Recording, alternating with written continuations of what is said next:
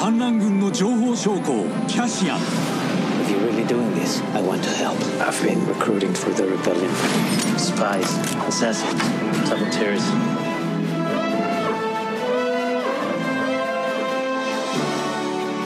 Yeah, of course. Just my gloves.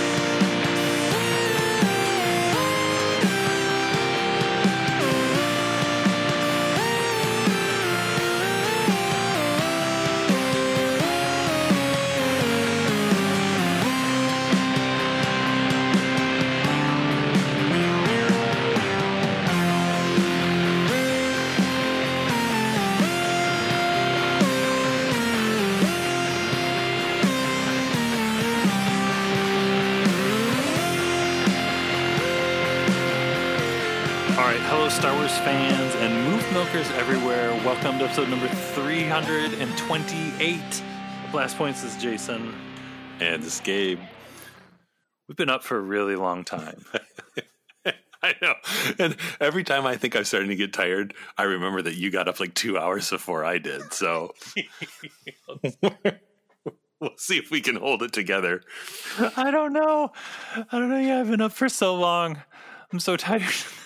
Star Wars, you gotta do. I guess I'll do it for Star Wars. Though, no regrets. I was up at 4 a.m. this morning. We're recording this on the Wednesday that Andor came out, September 21st, 2022, and I have been up since 4 in the morning. No regrets. No, I have no regrets either. I was not up as early as you. I was up at 5. And with the time change, I still got 2 more hours of sleep than you. So, so lucky. I'm so jealous. But yeah, there is nothing I would rather get up early for than new Star Wars, and Andor did not let me down. It was worth every hour I didn't sleep. 0 regrets. This show is something special. I don't know. I'm calling. I can see it. This show has got it going on in a lot of ways. We knew it was going to be good. We knew people. It was hey, Andor's really good. It's going to be really, really good. And you got a good feel for it from the trailers. But watching it, really watching these first 3 episodes, it's okay, yeah, this is great. Well, I think the most interesting and exciting thing is, in some ways, it's the most new Star Wars we've gotten in a way, but because of that, it's why it's just kind of so compelling, because it's almost and I think it's the truth with Tony Gilroy, not really being into Star Wars before he came on to work on Rogue One, that it's almost an anthropologist studying Star Wars and what makes Star Wars? And now I'm going to do my own kind of version of Star Wars that, I don't know. It's just, it's really, really interesting to me how sometimes I feel like I'm watching a different sci-fi show, but then, something will happen. And I'm no, this is Star Wars. But it's just, it's such a different flavor than what we've gotten in the past, and it's we were anticipating this, but now that it's actually here, of just being in this new golden age where there are all these different kinds of Star Wars, and we still have the absolute ridiculousness of Book of Boba Fett, but then on the complete other end of the spectrum we have this very serious almost Star Wars for grown-ups kind of a thing, and I don't know. I'm all for it. I like the variety we have, and Andor is just, yeah, it's something special. It's watching it this morning.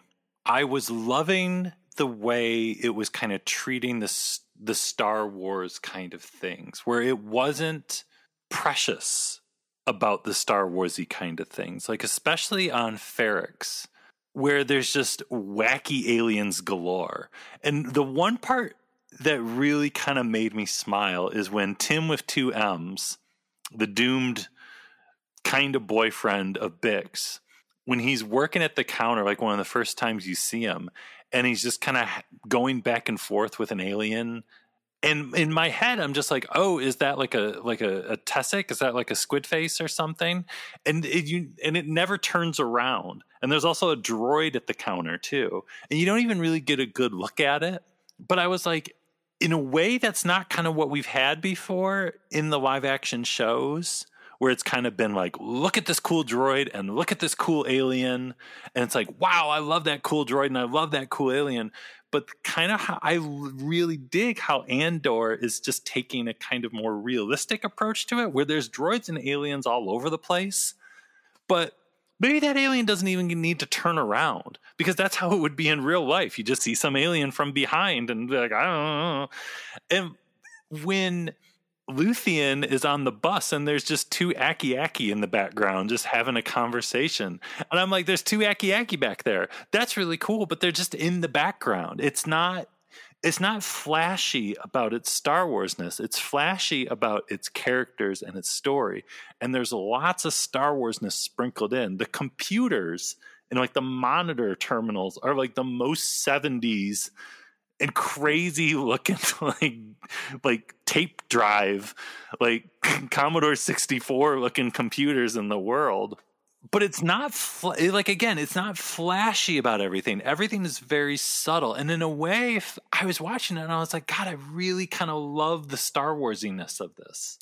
Well, yeah, it's definitely all of the ingredients of Star Wars are there, and they're just, it's like a different chef came and has the same table full of herbs and spices and mixed them in different ways to where it's familiar, but it feels like a whole new dish. Like, and every once in a while you're like, oh yeah, this, yeah, I remember that. That's Star Wars. Oh, this is Star Warsy. But then, yeah, there's, you know, you'll go a few minutes and I'm just like, because there's times I felt like I was watching Dune or just some brand new sci-fi thing, just the way we got.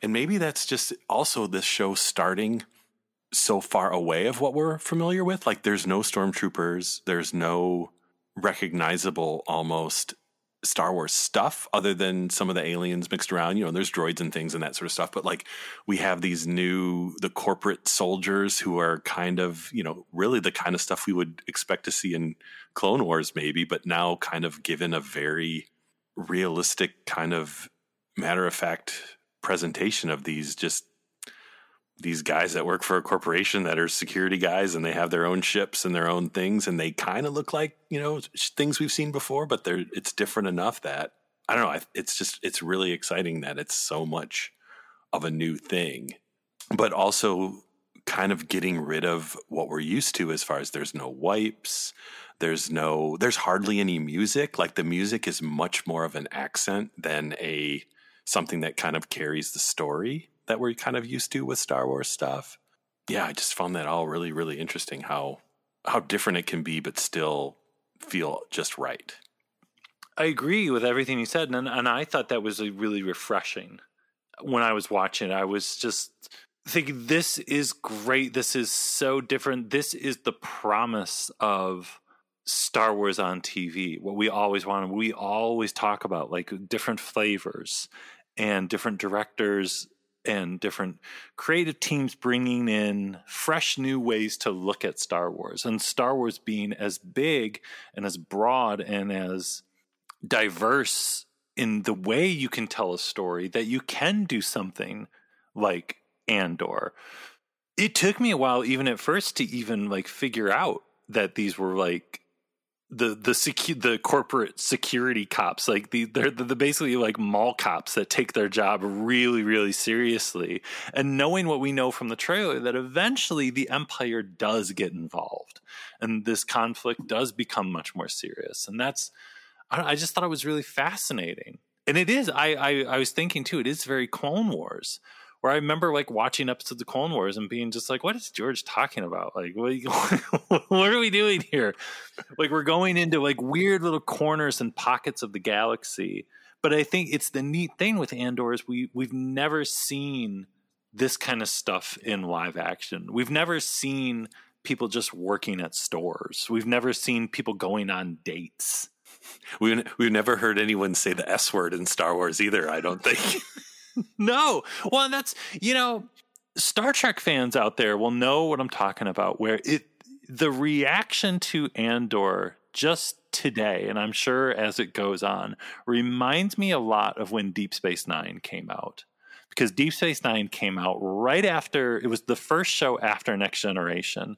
And Deep Space Nine was very different. And it was all the words people are using for Andor, like it was darker and grittier, and for this one's for the grown-ups and all that stuff. People were saying all that stuff about Deep Space Nine, and there were people just like Andor, but with Deep Space Nine when it came out, been like, this doesn't feel like Star Trek. You know, like this, there's no, where's the positive message and all that stuff? And look at Deep Space Nine now. It is like heralded as like a groundbreaking TV show. And people are like, you know, Deep Space Nine was the one that started it all. And everybody points to Deep Space Nine as like, you know, the most underrated Star Trek show ever. And its fans are incredibly passionate. If Deep Space Nine, I think, would have came out today on streaming, I think the reaction to it would be completely different. It was very much ahead of its time. And who knows, Andor could be ahead of its time right now. Well, and that reminds me of the other thing is, which is so great going into this, is we know that there's a finite number of episodes. Like they've already said it's 2 seasons. So we kind of, you know, not that we shouldn't get any complaints of filler episodes, that sort of thing. Because it's like, we know everything is leading to something because they're going to run out of time. And I think that's great because I always kind of like the idea of shows that have a definite end that they're working towards. And you don't, and sometimes shows have that, but they don't tell you, or they say they are, but you know, they add 2 or 3 seasons in the middle because it's so popular. And I don't know, it'll just be interesting to see how the story goes with so much kind of focus on there being an end that they're working towards. It seems like, at least in the first 3 episodes that we saw today, that there's a plan. Like, episodes 1 and 2 kind of just end. And there's no way you could just watch those episodes just on their own. I'm so curious about what the future is going to be like as we get into episodes 7, 8, 9, 10 and stuff. Well, yeah, that was my, if I had to like have any complaints, it was like, man, I don't want to have to go next week and only watch like the first third of a whole story. Like, cause yeah, these first 3 episodes really felt like, okay, this is a 2-hour movie. They cut into 3 parts and it's going to be a long week after we get the first third. Next week we get a little Mon Mothma or something, and then it's going to be like, wait, no, we got to wait another week. And especially it's Mon Mothma, yeah, where it's going to be like, give me this story. I've been waiting for this story forever. Well, the other thing with this show that, you know, they kind of hinted that this was going to be the case, but the fact that there are so many characters and they all are very interesting, and we're getting something that, you know, feels very Star Wars to me too, of we're getting as much story about, you know, the bad guys as the good guys. Like everyone is almost an equal character in a way. And that, you know, kind of seeing how Andor is kind of going from just kind of being just surviving to, you know, channeling his energy into the rebellion. And we're kind of seeing a similar journey, I think, with the, I can't remember his name, the Cyril. Yeah, the overachieving corporate guy who, you know, doesn't listen to his boss and decides to take things into his own hands and kind of gets a little overambitious, and you know, things don't go the way he planned by the end, and kind of are escalating the situation. So we're kind of getting all these different perspectives on the story, which I'm really curious to see how many of these people we come back to in the future, and kind of how many of them stay around. It was overwhelming at first. Like when I first finished the 3 episodes this morning, I was just like, I don't know anybody's names.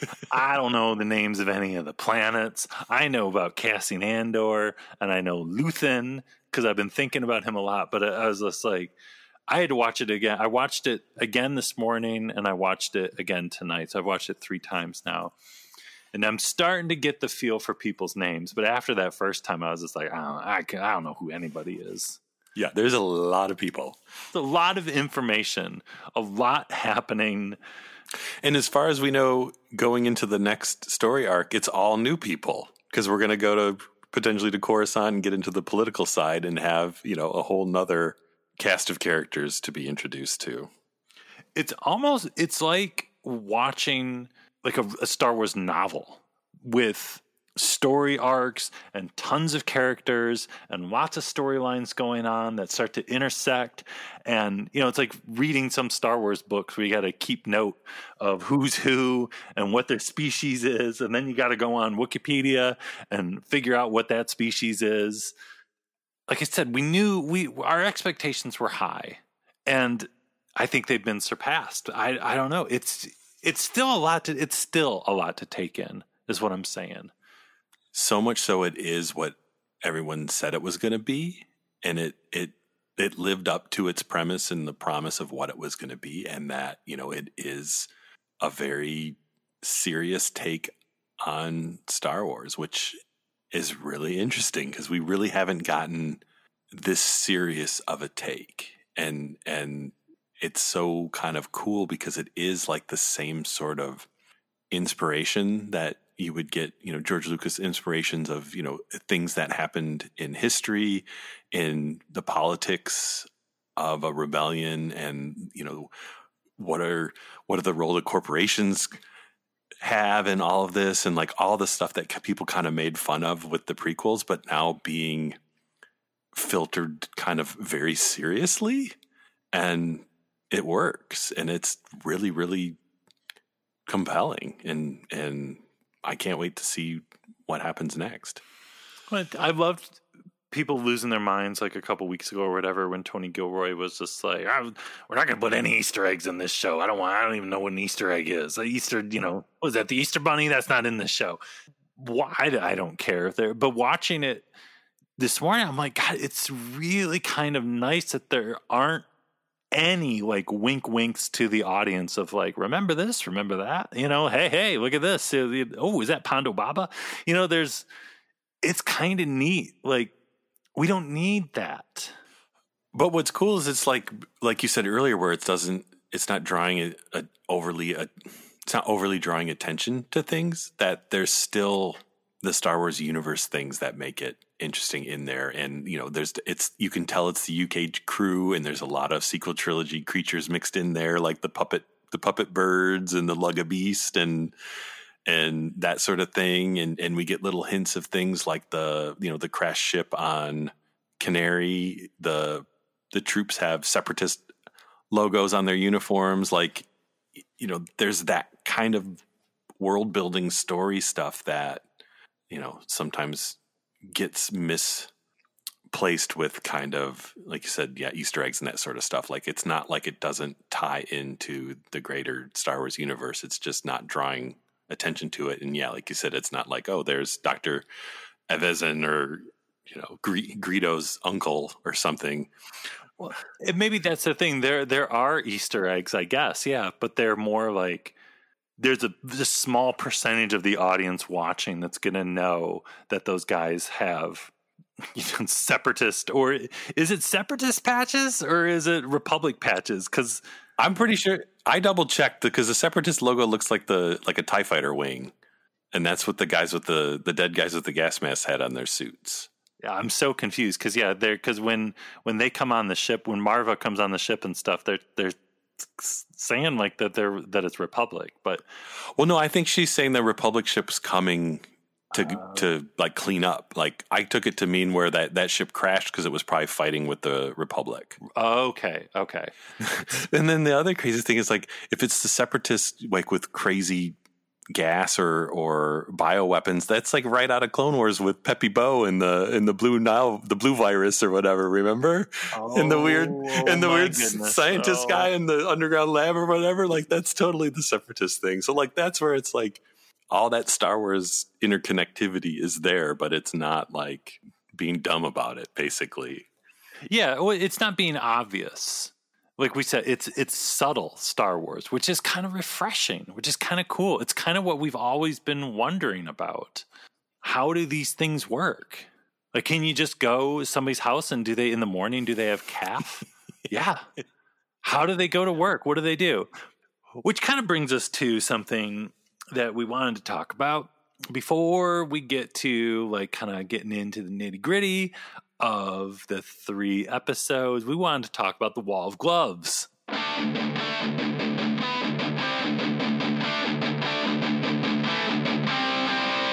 get the scrapyard on Ferrix. Before you start your job, you need to go to the Wall of Gloves.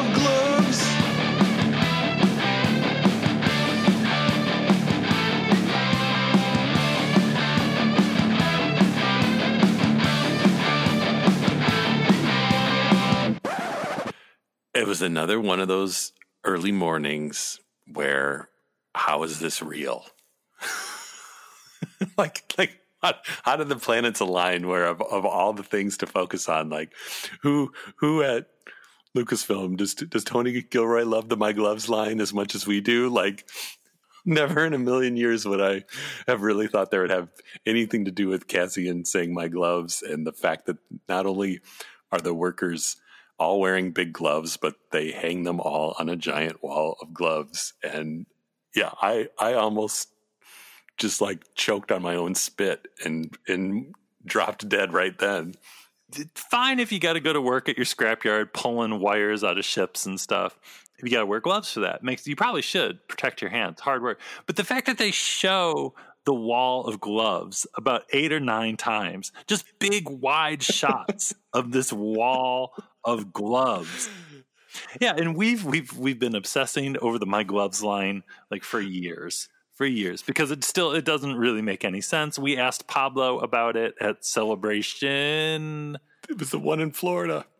Was it Orlando? Yeah, it was Orlando, where we were like, "Hey, it's Pablo. Pablo, what's the story of My Gloves line?" And he's like, "What? I have places to go." What the hell's wrong with you guys? Leave me alone. We're like, if we see Pablo, we got to ask him about the My Gloves line. And we did. And he didn't really give us an answer because there is no answer. But on Ferrix, there is just a wall of gloves. And I was trying to be like, is it like a symbolic thing? Hanging your boots up after you go to work or something? You take your gloves on, you take your gloves off. I don't know. But gloves are a big deal. Well, yeah, it's like in one respect, yeah, it's got to be some sort of, you know, it's symbolism of the show, of the, you know, they're the workers rising up or you know, that sort of thing. But also, it seems like it's a wink to Cassian talking about his gloves in the other one. There's never been so much attention on gloves. It's perplexing. Well, it brought me back to watching the first episode of The Mandalorian and there being a Baby Yoda and being like, wait, how is there a Baby Yoda when we've been obsessed with the Yoda baby part from with a random QVC we watched, you know, 25 years ago, and now there's a Baby Yoda in a show, and we've been talking about My Gloves for so long, and now the show is like, yeah, we hear you. There's a wall of gloves just for you. A wall of gloves. So many gloves. So many shots of putting them on the hooks, taking them off the hooks. The big wide shot of gloves. I was watching it this morning, and I was like, all right. You know, maybe we were right last week's episode that we're dead. We're in some weird purgatory where we just all of our Star Wars dreams are coming true because we're not alive anymore. That's the only answer. That's the only thing it can really be.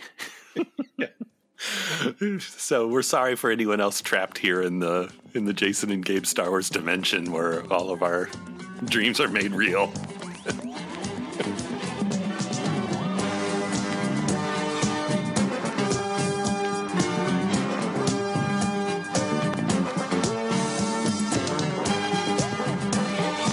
It's amazing to be back, and also because I'm not back into the Cassian Andor you met on Rogue One.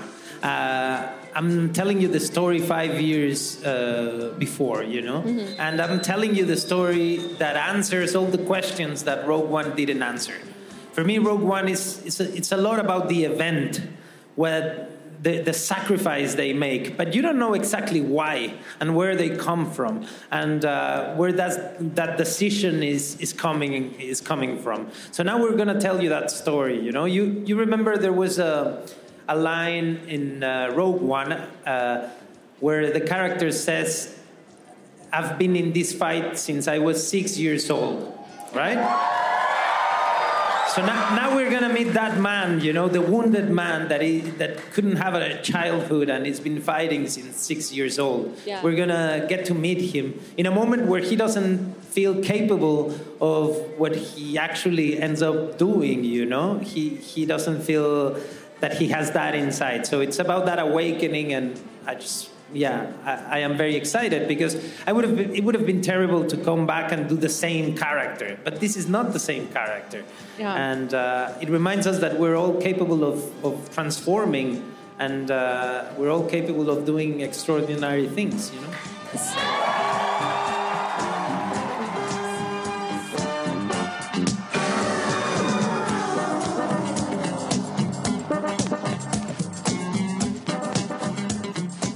Let's start getting into it. Let's talk about Andor episode 1. It's just like episode 1, right? Like the Book of Boba and Mando all had names, and Kenobi was like part 1, part 2, but this is just like episode 1 or something? Is it? You know, I don't even remember what it said, because when the show starts, there is no indication of what episode you're watching. There's no title, no number. There's just the Andor. Cassian Andor. The Andor logo, which I will say that my only honest criticism of the show is the Andor logo, like coming out of space, takes way too long. So let's get to it. That's the only thing. I'm like, come on, hurry up. Hurry up and show up on the screen. I want to see what's going to come next. With this first one, I was just like, ooh, cool. You know, like, what is that, a planet? What's happening? And then it's like, oh no, it's that symbol, and then it says Andor. Oh yeah, but there was 2 and 3 where I was just like, I never did it with any other Star Wars show before, but I was like, skip intro. I did skip intro because I was like, I just watched it.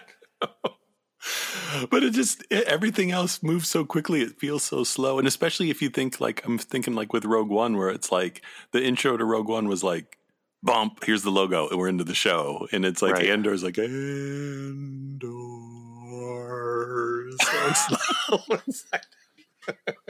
It'll be better in future weeks. Yeah, maybe. That'll be good.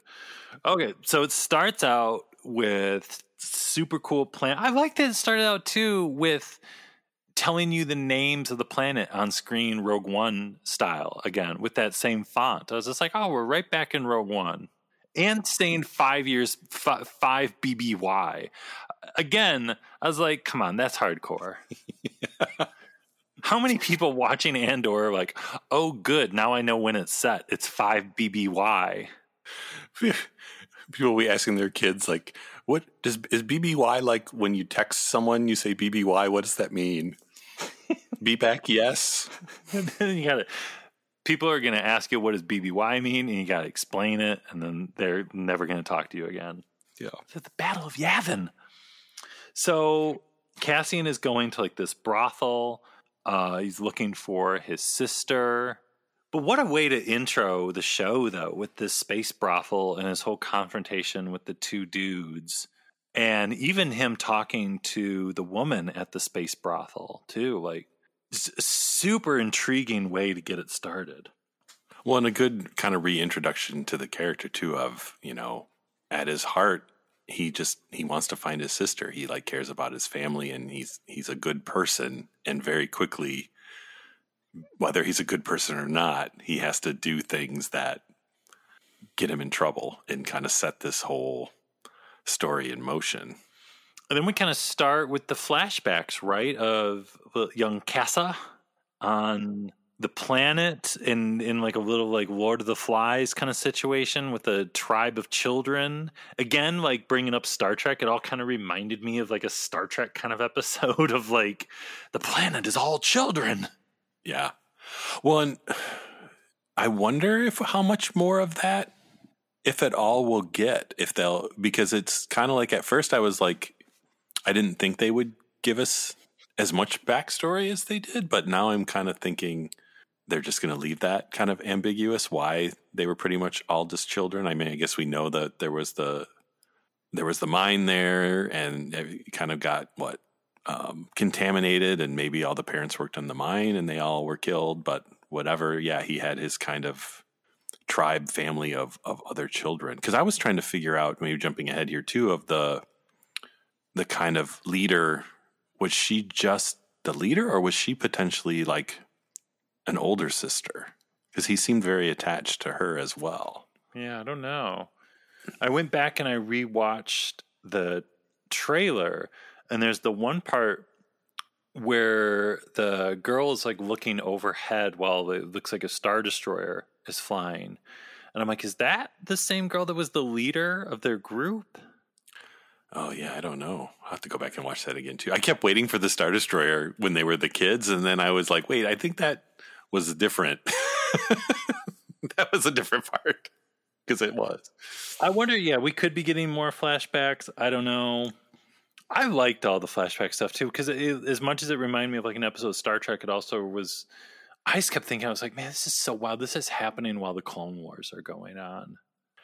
Well, and it was one of the – most Star Wars parts, because it's a new language, and they went extra Star Wars and didn't subtitle it, to where it's just like, right. You know, it's Lucas style. You're watching a foreign movie. You have no idea what's going on. You don't know what people are saying, but you're kind of like, you get sucked in, and you can kind of, you can follow the story. And it's like, you're watching, you know, something from another culture. And that's right. What it's all about was a Star Wars. So it's very cool. And then after that, we cut to B2 Emo kind of rolling through with a really cute little piece of music as he's rolling through. And a little space dog comes up and pees on B2 Emo. How were you doing when the solo dogs and rubber masks came back?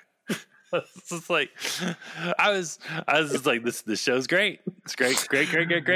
Across the board, great. I just love that the little boop, boop, doop, beep, beep, boop, boop music as B2 Emo is going along. And it's just like, we had those, like this serious, the brothel, and then the really cool tribe of children with young Casa. And then, okay, here we go. Here's just a goofy droid rolling along as a space dog, as a willow dog or a solo dog pees on it. I just love it. And you know, I'm sure there are probably some CG stuff, and there's probably some shots with where they're in costumes or whatever. But like, I just love so much that it's like it looks like a dog in like an ill-fitting rubber mask that just kind of shakes around when they run, and it looks so awesome. Well, and I can't get enough of B2 Emo, too, because I was reading that, like, part of the BB-8 puppeteering crew is working on B2 Emo. Like, the second and third time I watched the episodes today, I was like, man, like, you take for granted how wild the puppeteering is with B2 Emo and how much is going on with him and how expressive he is. It's like, it's not like the rolling ball, like the miracle of nature and science that BB-8 was, but it's like, I don't know how B2 Emo is working exactly. No, and he is Yeah, it's such a cool design where he definitely just looks ancient, but like he's got all the moving like gears in his middle where he can, his neck gets taller, but his head's like kind of on a ball joint and he looks around and his voice is like, he talks in English, but he kind of, you can tell he's old and stutters and kind of sounds like a mix between K2SO and like a speech, text to speech voice. And oh, yeah. He's, I don't know. Well, and I don't think the fact that he kind of sounds like K2SO is on accident. Oh, no. I don't think so either. Yeah. Yeah. For a while, it's like, oh, it's like part of his memory moved into K2SO or something. Or our friend Steve was wondering, does Cassian, once he gets K2, eventually probably in season 2, program him a bit more like B2? Like this more kind of familiar kind of feeling, almost where his voice is kind of similar because it just is probably cozy for him. Yeah. No, because definitely even in just these couple episodes, there's definitely lines and things that B2 says that really do feel K2SO-like. Right. So, yeah, I was thinking the same thing that they're either giving kind of an impression of him or the story he will literally become part of K2SO. And then we kind of cut to Cyril, the young Imperial, like we were talking about before. Something's up with him, though. Like, he always looks like he's going to throw up in every single scene. Well, I feel like it's the character, it's the kind of idea of you get these people who are kind of awkward and not necessarily good people, but when they're in kind of a situation like that, like where it's almost, I guess, like fascist in a way, where it's like people who are kind of like that can excel, and you're kind of supposed to see him as this kind of awkward person who's more ambition than anything else, and he just happens to be in this situation where he's able to get more power than he should. And that, he's not really, I don't know, he's not really evil as much as he's just ambitious and awkward, but he ends up doing more harm than maybe he intends. I don't know. I saw people wondering if he was actually undercover, if he was like a fulcrum before there was a fulcrum. And when I watch it again, thinking of that point of view, like there's that one part before he goes into that map room, and he's just kind of standing there deep in thought, and then finally gets up the courage to walk into that map room. It's almost like everything he's doing, he's, like I said, it looks like he's going to throw up before he does it. Every single step, almost like he's playing a role. That may not be the case, but if you watch it from that perspective, it is interesting. Well, I think the way what you're seeing is correct, but I think he feels that way because this is not, it's kind of like, I mean, it's the whole war movies always do this where, you know, you're young and you think this is going to be cool. And then when it happens and people are dying and you're getting shot at and it's horrible, you realize that, well, this is actually not as cool as I thought it was going to be. Right. You know, cause at the beginning he takes his rank very seriously. And what's his supervisor saying? How he like customized his uniform and everything. Like he just, the whole idea of the power of a uniform and being in command is exciting to him. But then when the consequences of that start to happen, where he has to, you know, give the speech to the troops and they're like, whatever, but then they're on the ground and this whole set of events that he set in motion by going after Cassian, you know, against his supervisor's orders, is now getting all these people killed. It's almost gotten him killed. Like, I think it's just like the reality of everything hitting him. And that actor is just so good at kind of portraying all those emotions just on his sickly face that it really kind of sucks you in. And he's not an Imperial officer. He's not even a stormtrooper. They're like I said, they're like mall cops. They're like rent-a-cops. They are people that have tasted a little bit of power and they've kind of gone nuts. They wish they could be in the Empire. They'd love to be stormtroopers, but they're not. Yeah, and he is, you know, he's not even as much of a soldier as the other guys are. Like, he's a manager, really, who's now, you know, in a battle. Well, and then kind of one of the last big characters we meet in this first episode, Bix, super duper interesting character. I love how she already has a relationship with Luthen, her relationship with Cassian, her relationship with goofball Tim with two M's. Tim. I don't know. Bix is great. I feel like the story's just getting started with Bix. Again, if you watch the trailer, there's a lot more Bix to come. It was cool getting to see her work on little tiny spaceship engines or little pod racer engines. It sounded like they were talking about races somewhere, that they needed the engines for some sort of a race. Yeah, just working at like the engine shop. It's so good.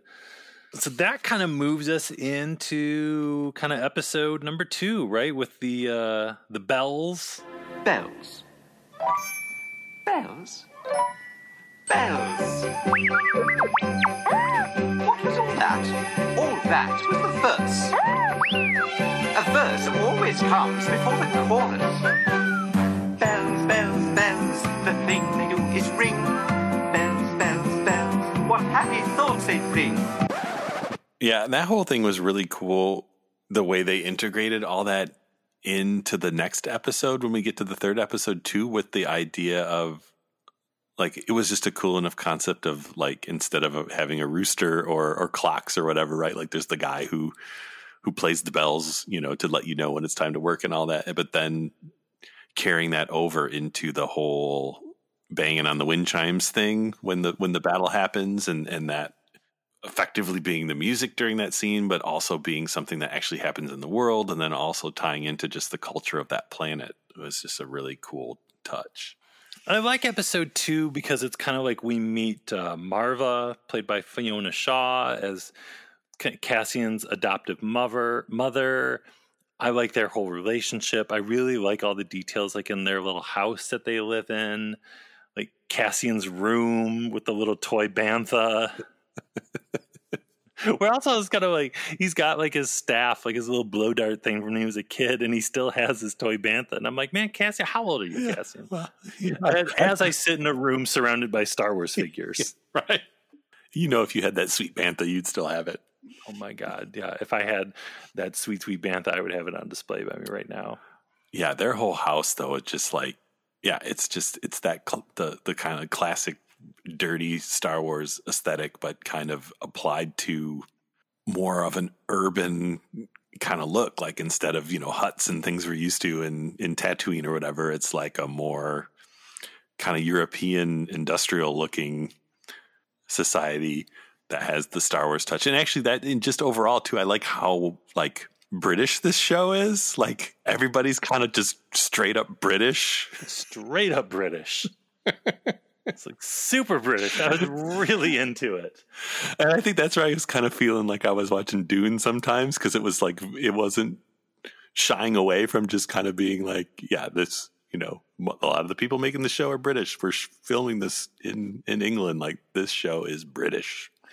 My favorite British person in the show by far is in this episode number 2, the guy talking to Luthen on the train with his little hat and his little phone microphone thing, where he just wants to chit chat. He's like, seems like we should be paying them. They seems like they should be paying us. I'm so old, I remember I could go across the whole place. You know? And his hat. I was so incredibly into his little hat. Well, and even the shuttles they're in, like, those don't even look like spaceships. They're like trolleys with like really ornate windows on the front. Like, that, this is so cool and so not Star Wars, yet Star Wars at the same time. Did you notice when they land and the little hat guy with his little microphone? He's like, keep your eye on your wallet. He's got like an old British man, little like Mary Poppins suitcase that he walks away with. Yeah. Is he from the planet like Liverpool or something? Yeah, like, he's got a little mustache, a little hat. He's got like a little coat. He's just friendly and just wants to chit chat. Yeah. No, that whole station with the little buses and the couple droids that are lingering around there, and it was just like, man, this I love this like Star Wars by way of Britain little planet they have here. But also that it's like we were saying in the beginning, that's subtle Star Wars because they land there and it's almost like a little droid is like the little stepladder to the trolley. Yeah, it is. And there's other like droids waiting for people to get off the space bus, but you can barely see them. And I'm like, oh my God, there's so much Star Wars going on in here, but it's subtle Star Wars. Oh, so yeah, I hope that guy was going to Phoenix to buy some more hats because he's like, you can always find what you're looking for here, especially hats. The best hats. But yeah, this episode also, in addition to the introduction of Marva, we are introduced to Luthen, which as soon as Luthen comes rolling into the screen, he's a boss, and he gives us our first binocular view of the show. Right. Yeah. People saying this show is a slow burn. They were talking about how it takes 2 episodes to get the binoculars. And, you know, that's when you know Star Wars it's hit its stride when the binocular vision turns on. So, yeah, leave it to Luthen. People saying it doesn't feel like Star Wars. What do you mean? We got binocular vision in episode number 2. There were ships landing and taking off in episode 1. Yeah. Yeah, they just took a little bit longer to get to the binoculars, but they're there. Oh, I love Luthen. Strolling through the town. Do you trust this guy? Cassian Andor. I like him talking to his computer voice ship. Just a grumpy old man and a very polite spaceship. Also this episode, we are introduced to Sergeant Sideburns, a.k.a. Sergeant Linus. Just giving it 175% in every single line. You know, absolutely, sir. Hats off to you, sir. Well, just they found the like stockiest husky dudes to be all those security guys. It's just so it is. It's like, I mean, it's the whole. It's the Star Wars thing. You go back to A New Hope where, you know, Luke and Leia are tiny and Han's normal size and Chewbacca's huge and Darth Vader's huge and like getting all that range of scale. And it's kind of the same thing with that. All those corporate soldiers are all kind of short and stocky and like kind of almost look like they're not real people, but they're just found a bunch of real people that are all kind of that shape. I like that Sergeant Sideburns literally looks like he walked out of 1978 too. So yeah, I did not expect to be like so kind of into those guys. Like I was thinking, man, I hope they make action figures of those just corporate security guys in their little blue uniforms because they're just I don't know, they're just kind of they're way more interesting than I thought they would be. Oh, I totally agreed. I liked how compact their little dropship was. That they're just crammed in there. Oh, their little baby dropship, and then their spaceship, which just looks like a. Remember the candy bar Chunky, the Chunky candy bar that's just like a block of chocolate with raisins in it. They're literally flying in a giant Chunky candy bar. It's like a trapezoid. It has like no shape to it. So cool. When it comes out of hyperspace, it's like, oh yeah, they're flying in a block of steel. My other person that is introduced in episode 2 that I love so much, the guy working at the transport station, ticket counter, whatever it is, and his little buddy, that whole scene, like when it starts out right away and the guy's like, you're wrong, it's the council that's irritating. And that little guy coming back and forth. At the very end, there's that magic moment where he's like, will you just drop it? And then you hear the little guy go, and the ticket guy comes like, well, maybe. Like, and I was just like, how are people saying this isn't Star Wars? That's the craziest thing in the whole world. No other TV show in the world is that ridiculous. Yeah, yeah. That's what the Star Wars name gets you. It lets you have scenes like that of people talking to little tiny creatures about nonsense, and it's completely not out of the ordinary. It's what we expect, and they're delivering. Oh, I was smiling so much that moment. I could watch that moment over and over again on a loop for hours. That little guy just coming out. One last thing with 2 before we jump to 3, though, is another thing with the show. Like, they're barely being any music, and then episode 2, like, ending with like a full-on rock song when to like it's like, oh, things are getting going. We're kicking in the rock song at the end. Cassian's walking through like a junkyard, and like Dave Grohl's in the corner just wailing or something. Yeah, there's like a drum set playing. Like, oh, this is not what I'm used to, but I'm into it. So yeah, pretty much 3 is like the recruiting episode. It's a lot of what we saw before we went to go see Rogue One in the theater. A lot of that awesome conversation, and the battle escalates in the street with the mall cops and just the people in the street. I don't know. I was loving the show overall, but yeah, this episode number 3 really takes it up to the next level. For some reason, I really, really loved Cassian's work buddy tying that just big slab of metal to the bottom of their tiny little baby dropship, and the guy crashing, because I was just like, this is the grassroots of Rebel Alliance.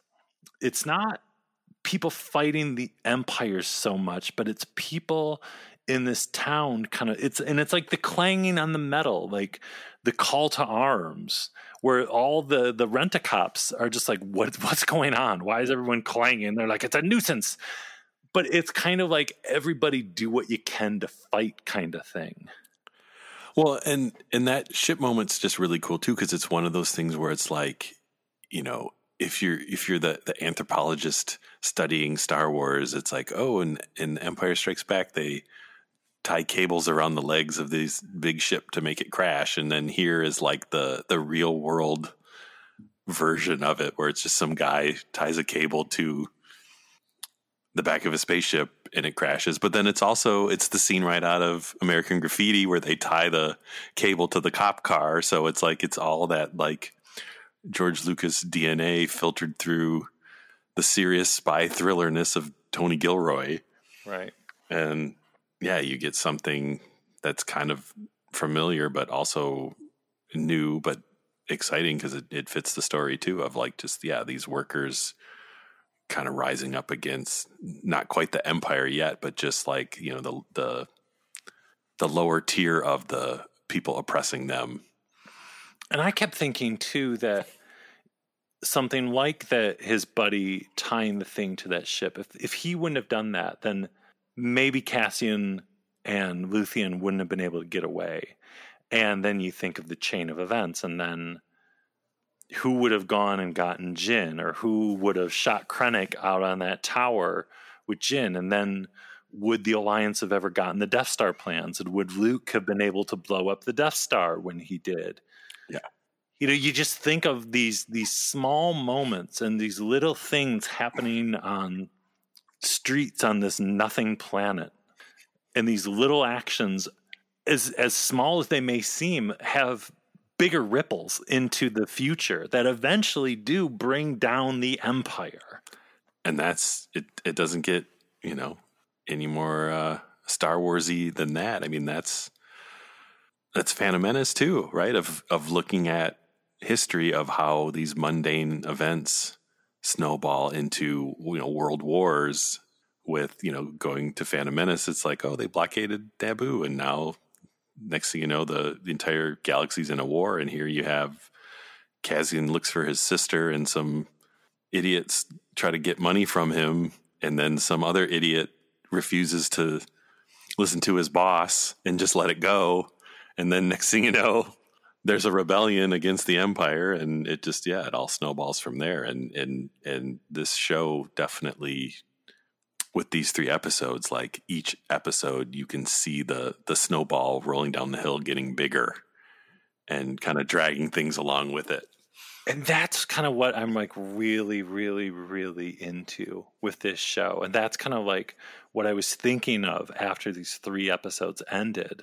especially with the amazing last 5 minutes of episode 3 with the back and forth and the amazing music, but the back and forth of Marva taking Casa from the planet Kenari, cut side by side with Luthen taking Andor off of Ferrix. And both of those scenes, kind of Cassian leaving one stage of his life to another, because where he is at the beginning of Rogue One. He ends up as Captain Cassian Andor in the room with Bail Organa and Mon Mothma.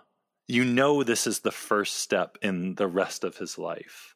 And just like Marva taking him away from Kenari, this was her taking him from one place to another place. I don't know. It's the way they shot it too. Is just so good. No, it really, you don't realize how much the show is, those 3 episodes are building up to the end until you're in the middle of the end and it all kind of comes together. Because even the thing of you realizing, oh crap, all this time he's been living in his adopted parents' old ship. So there's that connection for him. And then, just kind of also the idea of, we're seeing the beginning of his life as a child, the big change. And then now, as an adult, the big change, but also the idea that these big changes in his life aren't really his choice either. And that his whole life is kind of reacting to choices that other people made. Because, he didn't choose his adopted parents to take him away. And he kind of didn't choose to have to go away with Luthen. It just kind of fate made him make a choice. And we get to see that, that's maybe the strength of that. The character of Andor is that he's able to make something of the cards he's dealt, basically. He doesn't have control over the situations he's in, but he takes advantage of it. You think of in Rogue One when Draven tells him that the mission is to kill Galen Erso. Forget what he heard. That in the end, he makes the right decision where he's going to take Jyn and the little tiny crew to Scarif in an impossible mission to get the Death Star plans. Well, and, another thing that'll be interesting they kind of hint at in either this, I think in this episode or the one before that, potentially his adopted father was killed for doing something that either the corporate people or the Empire didn't agree with. There's definitely, so you would think that there's some connection there with Jyn potentially losing her father if he lost his father in kind of a similar unfortunate situation. And I get the feeling we'll learn more about that later as well. Yeah. Is that the guy that was in the ship in the past with Marva? Is that somebody else? We don't know. Who knows?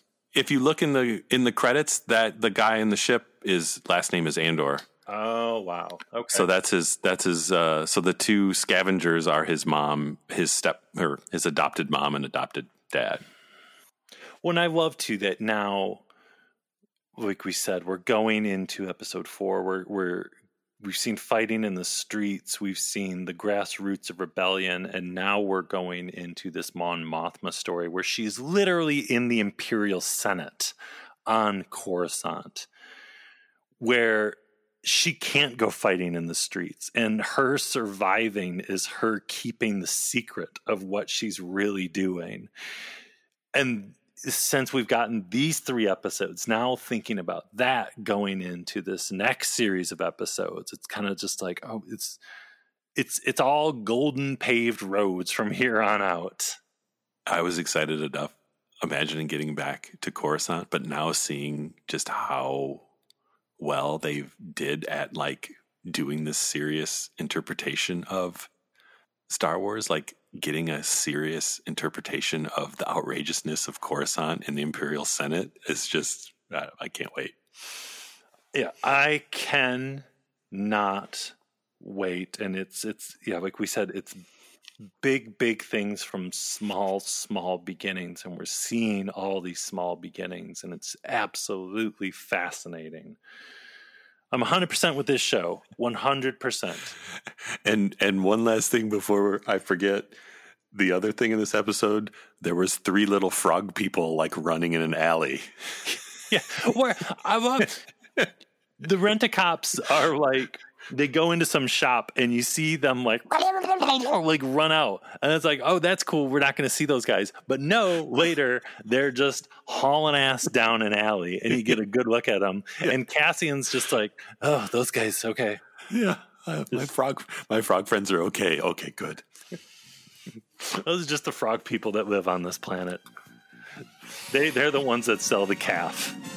Yeah, they make the best calf.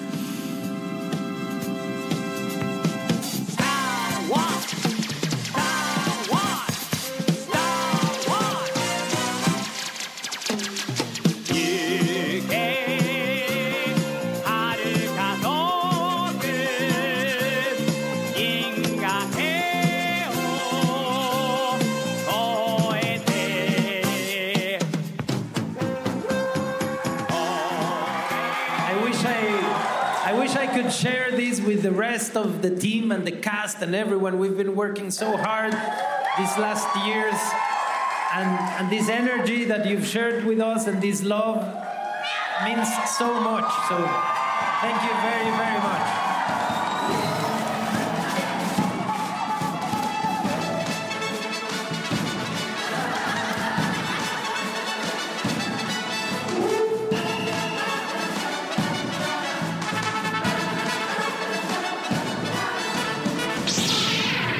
And these blast points, too accurate for sand people.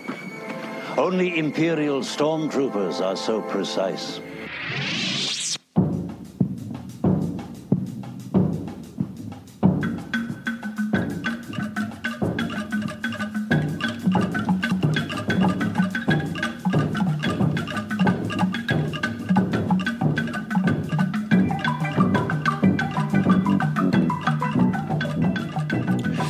Hey everybody, Apple Podcast reviews. When you get done listening to this episode, I know what you should do. You should go over there and write us something nice over there on Apple Podcasts if that's the way you listen. It helps more people find Blast Points when they're looking for a Star Wars podcast.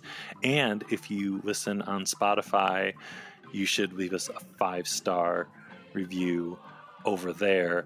And last weekend when I was on the George Lucas talk show, they came up with a great idea and they said I could use it, that there's no wars with our star ratings because all we get are good ratings. So there's no wars in our stars.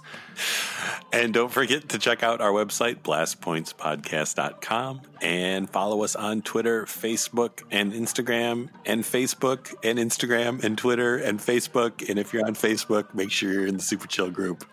And the website's a great place to go if you want to search for back episodes. If you want to hear all the episodes we've ever talked about, like Rogue One or anything, that's a great place to go.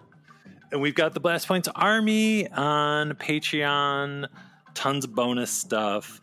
Eventually, there are going to be some Andor episodes over there on Patreon, probably. What we think we're going to do here, the way we're going to do this with Andor going forward, is we don't want to do it like we did with Obi-Wan, where Obi-Wan was only like, by the time we got back to Celebration, it was like 4 episodes or something, or 6? I don't remember. But if we talked about Andor with every single episode, we'd be doing it until almost the end of the year. And we've got some other silly stuff that we want to do before the end of the year. So what we're going to do is these are going to go in story arcs. We'll kind of have a regular show at the end of each story arc, kind of recapping what was going on. And then over there on the Patreon, we may be breaking it down bit by bit by bit. Yeah, that's the plan. We'll see how things go. But yeah, hopefully we will be doing some kind of mini episodes on the Patreon for each of the individual Andor episodes, and then more of a giant size main show episode as we get through each of the 3 episode story arcs. Now that we've seen these first 3 episodes, there is a lot of stuff packed into every little episode of Andor, so it's going to be a lot. Eventually, we got to get back to Attack of the Clones here. We won't forget. There's still time.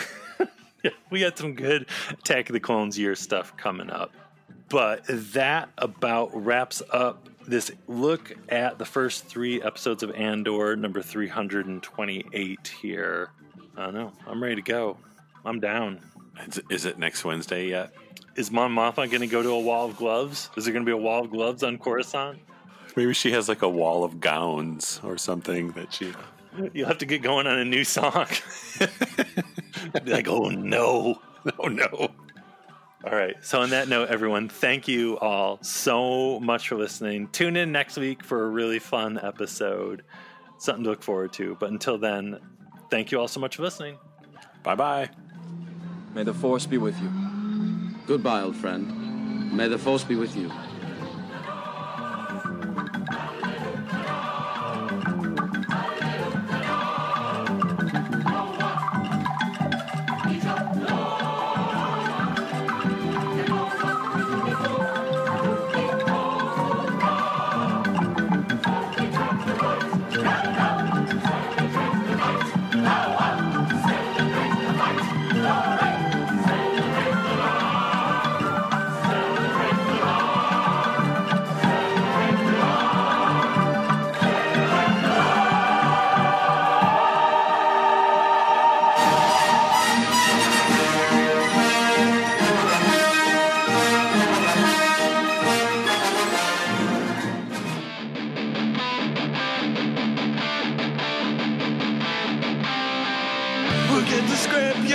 Ferrix, before you start your job, you need to go to